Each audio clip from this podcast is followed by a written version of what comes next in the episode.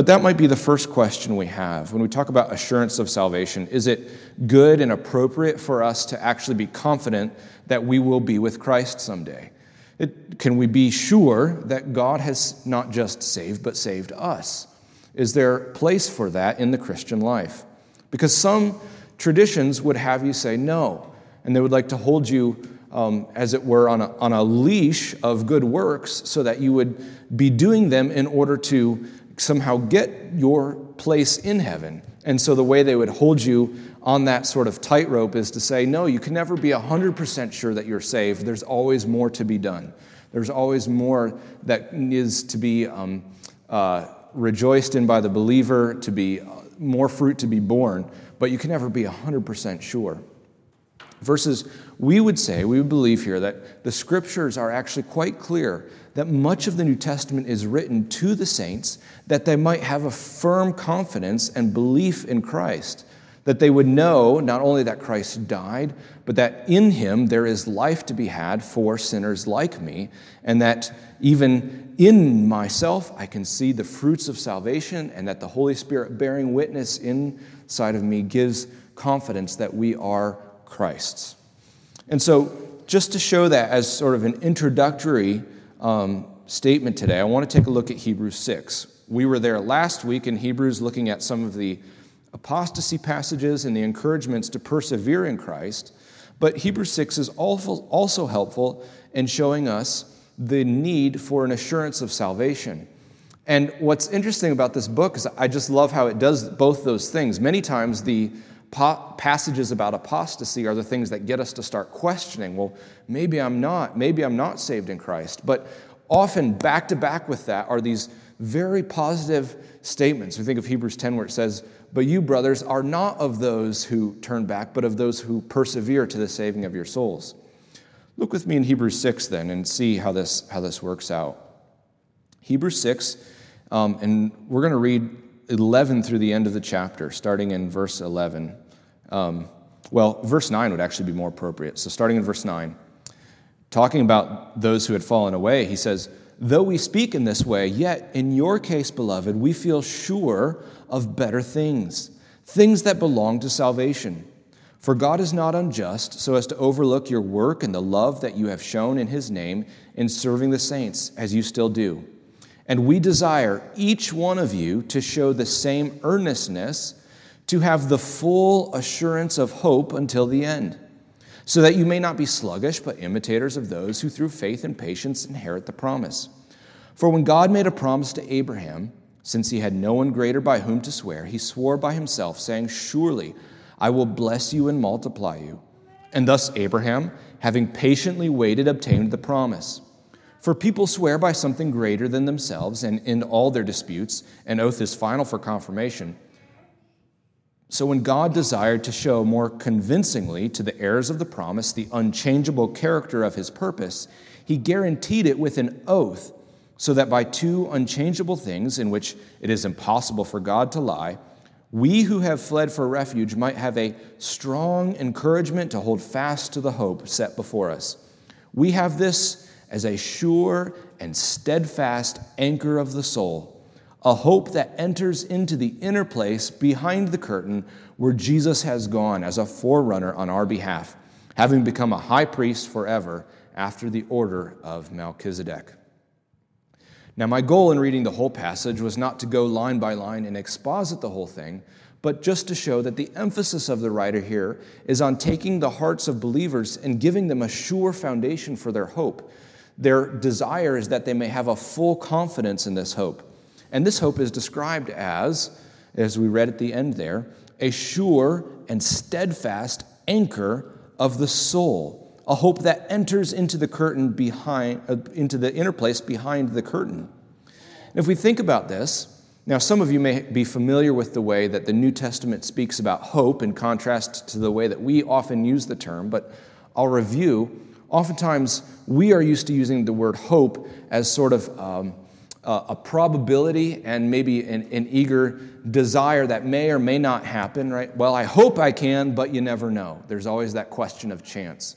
But the Bible here deals with the hope in Christ as something that is not probabilistic, but absolutely sure. That is, not just something that I might desire, but it is a sure destination. Think about how it uses this term hope. This hope enters into the inner place behind the curtain where Christ is. That is, it is that place which surely exists and is surely promised to his saints and is not going anywhere. It is the sure landing place for the soul and for the Christian in the end. It's absolute. And so this hope becomes then that anchor for the Christian.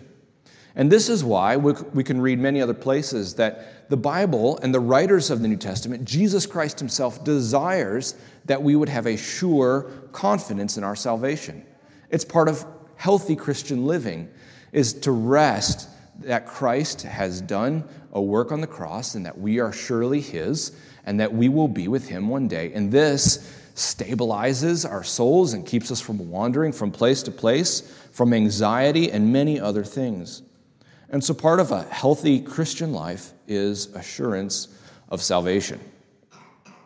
My goal is to take this in two sections. So um, Lord willing, Brother Garrett is going to preach through Ruth again next week, and then the following week we're going to pick up um, assurance of salvation as it is practically.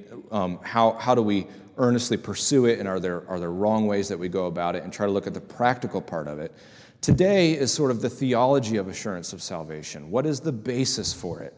And so we're going to spend today talking about three bases for assurance of salvation. Three things that when um, the, the theologians of old have looked at the scriptures and searched to see what it says, we think we can put these three these the assurances of salvation together in three categories.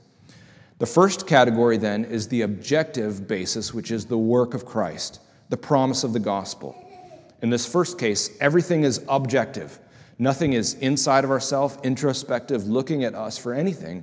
The first basis is merely that Christ has promised his grace and salvation to those who believe. It's an objective reality that Christ came and died, was buried, rose again on the third day, and proclaimed the gospel to all his people. The second ground for assurance of salvation, then, is the evidences of grace within the believer. And you can see that that shifts, and it may seem somewhat introverted, but we, as we'll see as the Bible talks about it, it doesn't make it a mere matter of conjecture, but of very specific things that the Spirit of God works in us, manifesting that change of nature that God gives us in salvation. So then the third thing, and this is not merely a repetition of the second, but it's a whole new category, the witness of the Holy Spirit within us. That is to say, not merely what the Holy Spirit does in us, manifesting evidences, but the direct witness of the Holy Spirit in what he causes us to see and to believe. And we'll see that there's some errors that you can fall into there, thinking that this is maybe some kind of secret revelation of the Holy Spirit where he tells me secretly, you're saved, and that's not what we're talking about. But we are talking about something very specific, that when you, when this change is wrought, when your eyes are made to see that you are bearing witness with the Spirit, and the Spirit is specifically bearing witness to you that you are God's. Ephesians talks about this as the guarantee of the Holy Spirit. The Holy Spirit is the guarantee of our inheritance in Christ. So, if we can, we're going to try to look at these three things. Um, and so, as we do that, if you would turn with me, um, I'm trying to think where I want to have us go first. We're going to end up in Romans eight. That's a good place to start. Um, but as we're going there, I just want us to see a couple things from Scripture about how the saints of old have set their hope on Christ as a sure anchor of the soul. So, um, and you can turn these places if you want to, or you can just listen. I'm going to go to a couple places. Job chapter nineteen. If you like listening to Handel's Messiah around holidays, you'll remember this refrain. For I know that my Redeemer lives. But so Job nineteen, twenty-five and twenty-six says this. Um, For I know that my Redeemer lives, and at the last he will stand upon the earth. After my skin has been thus destroyed, yet in my flesh shall I see God, whom I shall see for myself, and my eyes shall behold, and not another. my heart faints within me. Interesting. So Job, in his in his difficult uh, sufferings beyond what we can often put ourselves in, he rests on this and he says, but I know, not just someone else in the future, but I myself in my flesh, with my eyes shall see God, my Redeemer. David, likewise, when he had sinned with Bathsheba in Psalm thirty-two, we read these words. He does not say, um, blessed is the man who has not sinned, um, or the one who in the end happens to stumble into salvation. He says at the beginning of Psalm thirty-two, blessed is the one whose transgression is forgiven, whose sin is covered. Blessed is the man whom the, against whom the Lord counts no iniquity, and in whose spirit there is no deceit. Here, David, in his time of sin and in his time of trial, sets his heart on the fact that God's assurance of salvation is not based on my sinlessness, but based on his sure pardon of sin. And one more place here, then Paul in Second Timothy. And I was really helped by this this week. So um, for those who, I want to give credit where credit is due, I worked through this. Um, This is a, a book written by a whole host of authors. There's um, a different Baptist pastor um, wrote a paragraph, or sorry, a whole chapter on each chapter in the confession. And so as we go through um, there, I'm, I'm getting my notes and helpful reminders from these guys here. And uh, someone brought us to um, this section in Second Timothy chapter four, where Paul talks about his life, and um, this author was recounting the notes of um, Ryle, that uh, Anglican bishop, when he was talking about this, and made a very helpful comment, so if I can find it while I'm talking. Second Timothy four,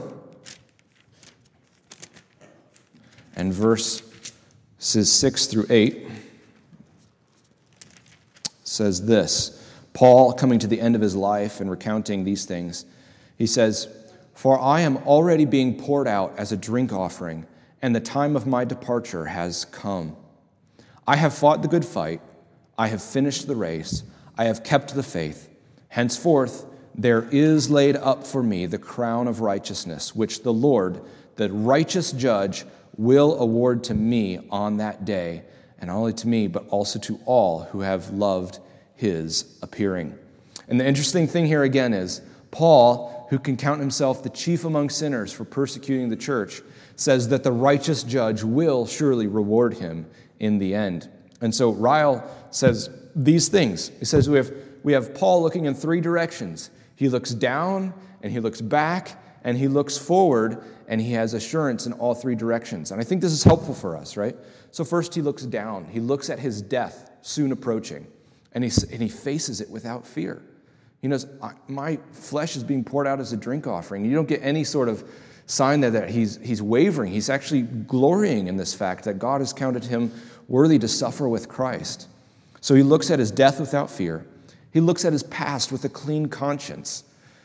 After having persecuted the church, he looks back and he says, I have fought the good fight. I have finished the course. I have I have held fast to the faith. I have kept the faith, right? Again, not saying I have been sinless since the day of my conversion, but that he has kept the faith. And so in this, Paul looks back on his life with a clean conscience, knowing the sure forgiveness of Christ. Did you have a question? You're about ready to raise your hand? Or no, okay, sorry. um And then finally, Paul then looks forward to that day of the Lord when the righteous judge comes with confidence. So with these exhortations, I'm, I'm hopefully just giving everyone here a reason to think not only that assurance of salvation is um, good, but that it is helpful, it is, it is healthy, it is following in the example of the saints before, and it is um, a gift of Jesus through the cross. So that took us a while to get back to Romans eight, but that's where we're going to go first. Romans chapter eight, we're looking at the first um, root of assurance. The, the primary basis of assurance is found in the work of Christ. and this will be a, a familiar refrain to us who have been studying through this, but having come through the um, the exposition of the gospel, the Apostle Paul here at the beginning of the chapter makes this exclamation when he talks about what Christ has done. He says, therefore, there is now no condemnation for those who are in Christ Jesus. And as we've already said, this statement, there is no condemnation for those who are in Christ, is an absolute and sure statement. It is absolutely untouchable. Jesus has done a work, and all who are in him are without condemnation. It means not your, not your conscience, not the devil, not a brother and sister, not an enemy, not a friend. No one can condemn the one who is in Christ and send that one to a place of disfavor with God or punishment or hell. And this, as we see then, is not, again, based on anything that we have done. It's purely based on Christ, his work. It's not an introspective practice. It's, it's one that looks outward and says, this is what Christ has done. And now, that uh, that may seem like, okay, fine and dandy, but um, how am I connected with that? Because it seems like we could maybe view this in a wrong way and say, well, that just shifts the point of assurance, right? I know, okay, those who are saved are saved, but how do I know I'm one of the saved, right? How does that work? And that's, um, if we, some of you who remember going through the whole Christ, we talk a little bit about that, but essentially that's just, that's doing the same thing again and again. But the whole point here is that at any point in the Christian life, you ask, do you believe that Jesus died for your sin? Well, yes, I believe. Well, then Christ is a sure foundation for your rest and for your hope. But as as a as a help, as a as a as a fuller assurance given to the saints, the book of First John is helpful with this. He is really good at plugging the Christian in to that position and say, well, how do I if I am if I am to consider the, the fruits of righteousness, how am I to see that I am Christ, or that someone is a Christian?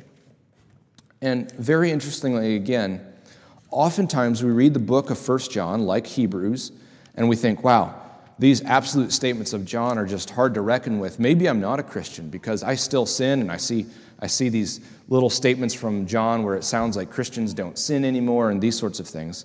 But I'm going to read through a, a sort of shotgun of passages from the book of First John to show you that the point of writing these things is to give assurance of salvation, not to make the believer question, but to help the believer rest in Christ. And so, if I were to go through these, let's um, stay with me if you can. So First John chapter two and verse three, we read this. It says, and by this we know that we have come to know him, if we keep if we keep his commandments. By this we come to know him if we keep his commandments. Chapter three is full of this sort of language. Chapter three and verse fourteen says this. Um, I could probably just read this whole section and emphasize it. Um, fourteen, for we know that we have passed out of death into life because we love the brothers. Whoever does not love abides in death. Everyone who hates his brother is a murderer, and you know that no murderer has eternal life abiding in him. By this we know love, that he laid down his life for us. That's that objective. By this we know lo- love, he has laid down his life for us. And we ought to lay down our lives for the brothers. But if anyone has the world's goods and sees his brother in need, yet closes his heart against him, how does God's love abide in him? Little children, let us not love in word or in talk, but in deed and in truth. By this we shall know that we are of the truth, and reassure our heart before him. For whenever our heart condemns us, what? God is greater than our heart, and he knows everything. Beloved, if our heart does not condemn us, we have confidence before God. Look at um, verse, sorry, chapter five then, and verse thirteen. And he says this at the end of his letter. He's concluding, I write these things, and I think it's appropriate. Most writers that I uh, that in our circles would take this to mean, I write these things. I write this whole letter to you. I write these things to you who believe in the name of the Son of God, that you may know that you have eternal life. And this is the confidence that we have toward him, that if we ask anything according to his will, he hears us. And if we know that he hears us in whatever we ask, we know that we have the request that we have asked of him. These things are written that we may know. So this brings us to what would be called the second evidence, or the second root of assurance, and that is the work of God in us. And lest we start to take First John and these absolute con- these comments out of context, as if when he says, um, by this we know that we have that we know him if we keep his commandments, if we were to stop there and say, oh, so we only know that we know him if we keep all of God's commandments. No, that would be to misunderstand John, and I'm not just weaseling out of this. This is just the way John writes, because if we go f- previously, we has already talked about this. He says, if we confess our, if we say we have no sin, we deceive ourselves. If we confess our sin, he is faithful and just to forgive our sins and to cleanse us from all unrighteousness. So John is not talking about a category of Christians that don't sin, and they're the ones that can somehow reach to a full assurance of faith. He's talking about a way of life. The Christian is not a Christian who is indifferent to the commands of God, but treasures them and keeps them, and when he breaks them, confesses his sins to the Lord and rests in Christ for forgiveness. This is an evidence of faith in the believer. Likewise, so there are, there are four things that I'm looking at. First, a Christian knows that he is a sinner, feels his need for a Savior. Second, he repents and turns away from his sin, endeavoring to do what is right before God. Of course, not in all things not sinning, but this is the position, the posture of his heart. God has given him a new nature. And three, then this desire is to obey, to keep the commands of God. And fourth, as we saw, the affection that one then has for the saints, for the body of Christ, is a sure confidence of salvation. That is, Paul or James, sorry, John says, you can't say you're a Christian and despise those whom Christ has bought with his blood. But in this, when you when you love the saints, then you know that Christ has done a work in you. And so this is the second root of assurance. It is the fruit that God has born in the heart of a believer, in the life of a believer. And then let's look lastly to this third root, the third um, place where we might take assurance of salvation. And this is going to turn us right back to Romans eight. So we went Romans eight one. We took a little bit of a, an excursion to First John to see how he talks about assurance. But going right back then to Romans eight towards the end of the chapter. Um, and these are just picking a few select texts from the New Testament. I think we can see these patterns in almost, in I would say, in every book of the New Testament.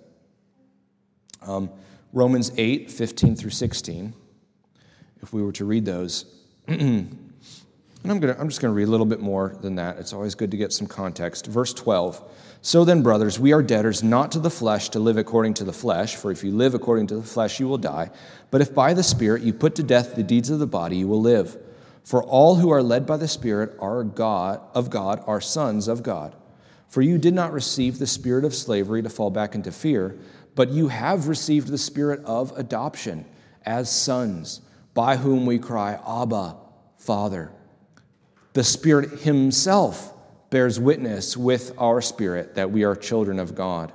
If children, then heirs, heirs of God, fellow heirs with Christ, provided we suffer with him in order that we may also be glorified with him. And I appreciate how the um, commentator that I was reading this week helped me focus in and look at this text and realize, okay, so the first part is talking about the work that the Holy Spirit does in your life. Now, the Apostle Paul could have just gone on to say, okay, so the Spirit helps you live in this way, and the Spirit um, gives you assurance. But he emphasizes the fact, but the Spirit, the Spirit himself bears witness. So there, there are all these things that he does and the fruits that he is bearing in your life, but then there is also that the Spirit himself is bearing witness with your spirit. And what is what does this mean? Well, the whole The whole tenor of this is to say that the, the posture of the heart has been changed, right? It's by the Spirit we cry, Abba, Father. We've received the Spirit of adoption. And so the affection that is in our hearts toward God, the ability to see and long for and delight in the beauty of the gospel is a work of the Spirit. When we relate to Christ as a son relates to his father, then this is the spirit of adoption. And so when we when we know that these things are in us, when we have those things, we know that God has given us his Holy Spirit. John is clear that no one confesses that Jesus is Lord without the Spirit of Christ witnessing in him. So if those things are yours, brothers and sisters, then the Spirit of Christ has been given to you. And if the Spirit of Christ has been given to you, this is what Ephesians, the book of Ephesians, Paul through Ephesians says about the Spirit. He says, um, in him you also, when you heard the word of truth, the gospel of your salvation, and believed in him, you were sealed with the promised Holy Spirit. Who is, who is, that is the Holy Spirit, is the guarantee of our inheritance until we acquire possession of it, to the praise of his glory. And this is a wonderful truth, the, the Holy Spirit being the seal of the adoption in Christ, the one who has given us the spirit of adoption. The Holy Spirit himself is the guarantee. So just by summary, I'm, I'll restate the three things that we talked about and then see if there's any questions or comments to help one another as we think about assurance to be assured of our salvation. But first, when we're doubting our salvation, we say, Christ has died. He was buried, he rose again, and this was in fulfillment of the Scriptures. It was to bear the curse of Adam and the penalty for my sin. Notice nothing in that was about me at all. Christ has done that. And if I, I'm affirming that, saying, yes, I believe that. Secondly, I, Christ through has evidenced faith in my life. There has been fruit born, right? I want to obey the Lord. Though I don't do it, I, I confess my sin to the Lord, and I would earnestly desire to do what the Lord has commanded. I love the law of God. And thirdly, I know that the Spirit of God has taken the things of Christ, that is, the objective realities of Christ, and he has communicated those to me in such a way that now I look at those things of Christ not merely as something that is um, a bare fact, but as something that I love, as something that I treasure. I look at those things as something which is worth the whole world and beyond, right? And that, I say, the Spirit himself bears witness within my spirit that I am Christ's. I cry out, Abba, Father, because the Spirit is at work. So those three things, the Spirit, the evidences of grace, and the sure objective reality of the promise of the gospel given by Christ. These are the, the three roots of assurance, and we'll try to be more practical then next week.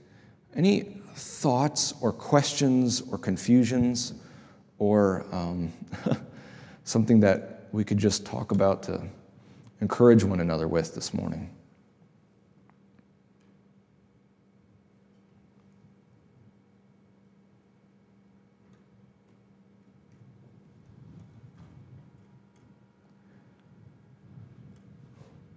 If not, then we will we will pray and close.